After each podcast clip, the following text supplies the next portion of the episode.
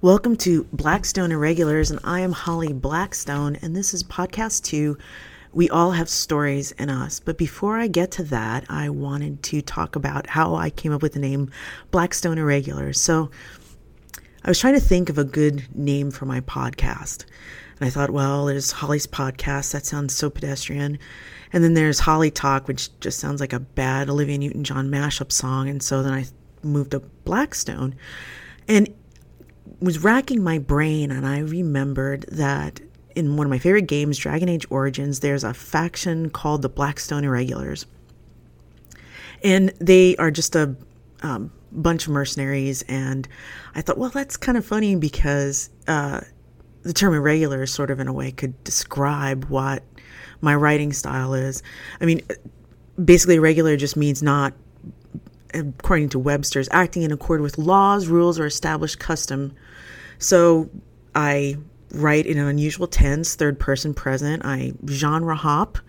I'm uh, American, yet I prefer British spellings in a lot of words, and so I thought, well, that's uh, that's all sorts of wrong, and sort of seems like an irregular. So uh, here we are. So now on to we all have stories in us, and this is part going to be part of a series. So a lot of authors I've seen on Twitter, uh, I even thought this myself at one point, have mentioned that they worry they're going to run out of ideas. And at this point, I have about three dozen um, tabs in a OneNote notebook with story ideas. And I think for a lot of people, that's the hardest thing to envision. And yet, I believe we all can tell a story. Uh, it just takes uh, time to develop it, patience, a lot of forbearance, and the kind of figuring out how to work through that process. And so I want to give you little tips if you ever want to see if you can write a story, if being an author is for you. So I used to think, as I said, the same uh, as many other people have said, that story ideas are hard to come by, but you can actually find inspiration just in the world around you. Um, but first of all, I think one of the best things you can do, and you'll be doing yourself a huge favor, is to recommend to read a lot uh, across genres, across authors, across classics, modern, if you want. Um, for it serves a multi- multitude of purposes. For one, it exposes you to new ideas n- and authors, expands your vocabulary, for instance, as well. It can. Um, I learned a great deal of vocabulary from reading one of my mom's favorite authors, Rex Stout, and his uh, Archie Goodwin Nero Wolfe series. At first, I wasn't that much of a fan, but I really like the way he, uh, Rex Stout, wrote his characters. Uh, Nero and Archie both have really specific personalities, and he's just done a great job character developing. And Nero Wolfe has a great vocabulary, and so I'm grateful that I read those books. Um, reading also can help you hone your style. You can find ways that people express themselves that you like and adopt them as your own, or things that you don't like, and that can sometimes be just as advantageous, if not more so, uh, than finding what you like. Um, it sets the tone and kind of helps you develop your own sense of uh, style and personality that you'll express on the page. So, how do you get to that point? Um, so that's great. You do a little uh, pre pre funking or preloading by reading. So then, how do you actually get the kernel of an idea that you can then develop into a story? Well, you can start with, as I referred to earlier, just your uh, daily observations, the things that you encounter in life, your daydreams, um, things that you've read, uh, articles, discussions that you've had. So, I mean, you could see uh, a car accident, maybe somebody has a flat tire, and you are thinking, why is that person not really upset? I'm always upset when I get a flat tire, and you can develop a whole story around it. So, an example where I used this uh, was uh, at my um, cyberpunk book uh, and Laugh at Digital Butterflies, uh, which is about Abigail, um, who writes uh, custom simulations in the future, and Dyson Pierce, who is a space trillionaire. He owns a company called Stratosphere Futuristics.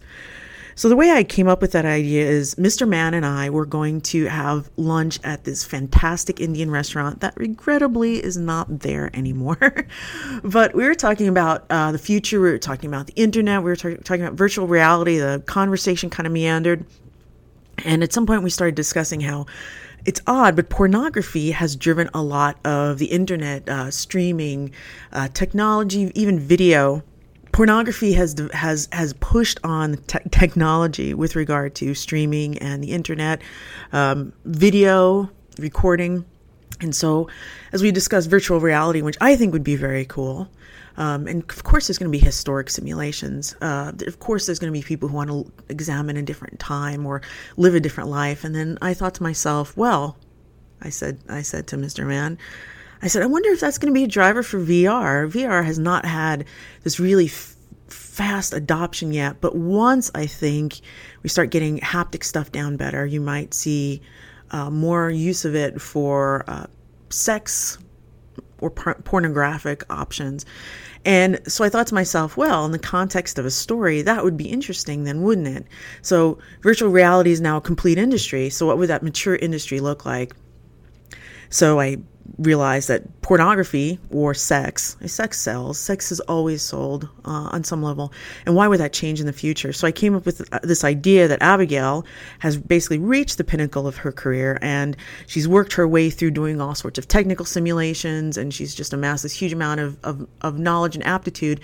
And so the high paying clients, the really wealthy clients, are going to want historic reproductions that are very, very detail oriented, or they're going to want their fantasies. And so that's how I came up with the idea of Abigail and Dyson, all from a conversation with Mr. Man about virtual reality and the future in pornography. so there you go. So it can work. So I can speak that from experience. So when you, I think a lot of people are intimidated by the idea of figuring everything out about a book, and you don't have to do that. You don't have to start off having all the answers, but it's very important to ask questions. Just get the basics down. Uh, what do you want the setting to be is a good one. Is it a town? Is it a city? Is it a colony in space, an asteroid colony aboard a spaceship? Uh, who's the main character? A woman, man, what's their background? Are they a criminal? Are they burdened by guilt over something? Just a little bit. Doesn't have to be everything. It's just think of it as a silhouette of someone. I don't know if you remember if you ever did this in grade school. I'm probably a little older than s- some people who are listening to this, but we used to sometimes make silhouettes um, you know, with construction paper and uh, of, of, ourselves, of famous people, of whatever, and put them on cardboard, uh, construction paper, other construction paper, in relief, and you know, put them on the on the wall as a form of art. But just so, just think of your main character to start off with as a silhouette. You just have the barest outline of it, and you can work on it later. And you should you should you should let this idea germinate. You don't have to figure it out all at once. I think the best ideas take time to brew so, next thing you should be thinking about is the time period. If you want something historical, just be aware you're going to have to do to make it accurate, to give it a good feel for that time. You're going to have to do quite a bit more research. Uh, also, if you're not going to set it in a modern time or a time that existed on Earth, like let's say on a different planet or in the future, um, or in a fantasy world, uh, and I've done the last two, while I've done cyberpunk and I've done a fantasy series, uh, then you're going to have to create a world. So those are two things that are two, two aspects that are going to require a lot more work. If you're trying to do something historical and you're trying to create something that has never existed before, so just keep that in mind.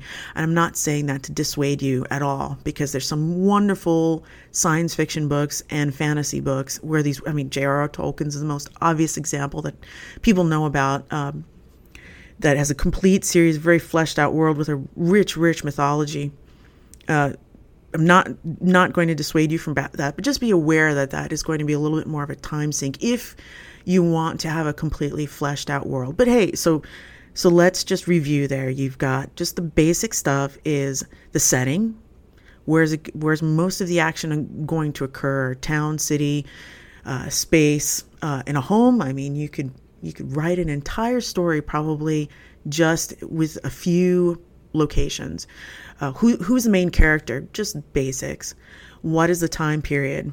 Um, contemporary, in the past, in the future, or some other location. So, okay, you've already got a few few kind of important things settled there.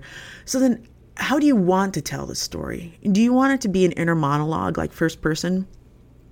If you listen to my first podcast, you probably already know that that's not necessarily my most favorite way to tell a story, but it could be yours. It could be what you're more interested in. People, everybody, I'm guessing, I only know my own brain, has a running dialogue. So that may be something that is a little bit more familiar. A lot of people have kept a diary. I kept a diary for a long, long time when I was younger. So that may be a more comfortable scenario for you. Uh, third person, I like third person um, and I'll just talk about that briefly since that's mostly what I'm familiar with. I like the ability of a third person to jump between events or characters. I can speak to the thoughts of multiple characters, what's going on in their mind. And I can also explore locations where either my main character or characters ha- are not at that at that moment. And I actually use that mechanism in the fourth book of the Void Chronicles to sort of give an inner view of what goes on in the necrom- with the necromancers in their ranks. I also feel for me, uh, I've seldom read a good uh, first person story uh, in in in erotica in romance that jumps between two different characters. It's a common trope right now is to have to have um, switching viewpoints between like the hero and the heroine. And i think that's a very difficult thing to pull off. Very very difficult because people think differently. People act differently. People use words differently. People are not going to express the same sunset using very similar language. You'll have a broad spectrum of ways that people describe something very simple, uh, just the words they use. And I think it is very difficult to develop a unique first person monologue. So if you maybe intend to write more than one book, you have to think about whether or not your heroine or your hero is going to sound very similar to the previous one you wrote. Uh, I can give, I can talk about ways to ameliorate that, and I'll do that probably in a in a subsequent podcast but just those are things to think about. Um, for me, first person also can feel a bit self absorbed and narcissistic, and I think that's just the nature of the beast. Again, you could probably come up with ways to ameliorate a great deal of that. All that being said and taken into account, I have used first person uh, as a diary style in my dark erotica book, Blood and Frost. So, Blood and Frost is a, sort of a reimagining of a a classic paranormal tale. I don't want to go into too much detail, give too much away. But uh, Lucretia is trapped in a remote area and um, is uh, with a very enigmatic, mysterious, and powerful man, Jonathan. And so the story has three. It was a very difficult book to write because I I swapped between a first person diary mechanism, which is what I used to sort of convey the way that she was developing and adapting to her environment and being influenced by Jonathan. I also uh, wrote my traditional third person present so that you could see what, what was going on and feel like this is the action that's actually, this is what's actually moving along. This is where we are right now. And then she could reflect on those things in her diary entries. And I also wrote in third person past because I wanted to be able to explore Jonathan and how he became to came to be who he was. Uh, so that was it's difficult. I had I did a lot of editing with that book to make sure that I tried to adhere to those tenets because I wanted it to be very clear uh, and to give a different feel for each of those sections. For me, really present feels as if you are living in it, and again, that's personal preference. A lot of people don't like it. They can they can they can compare it to a screenplay or something similar. Uh, they say maybe it has a little impersonal feel to it, but I do think that some of that is made up for by the omniscience that you can inject into the story. So now we've outlined uh, characters, basic stuff, uh, thinking about the way you want to tell the story, what person. So I think that's probably enough for now. In my next podcast, I'll discuss my process in more detail. And if you have any questions, I've created an email specifically for this podcast.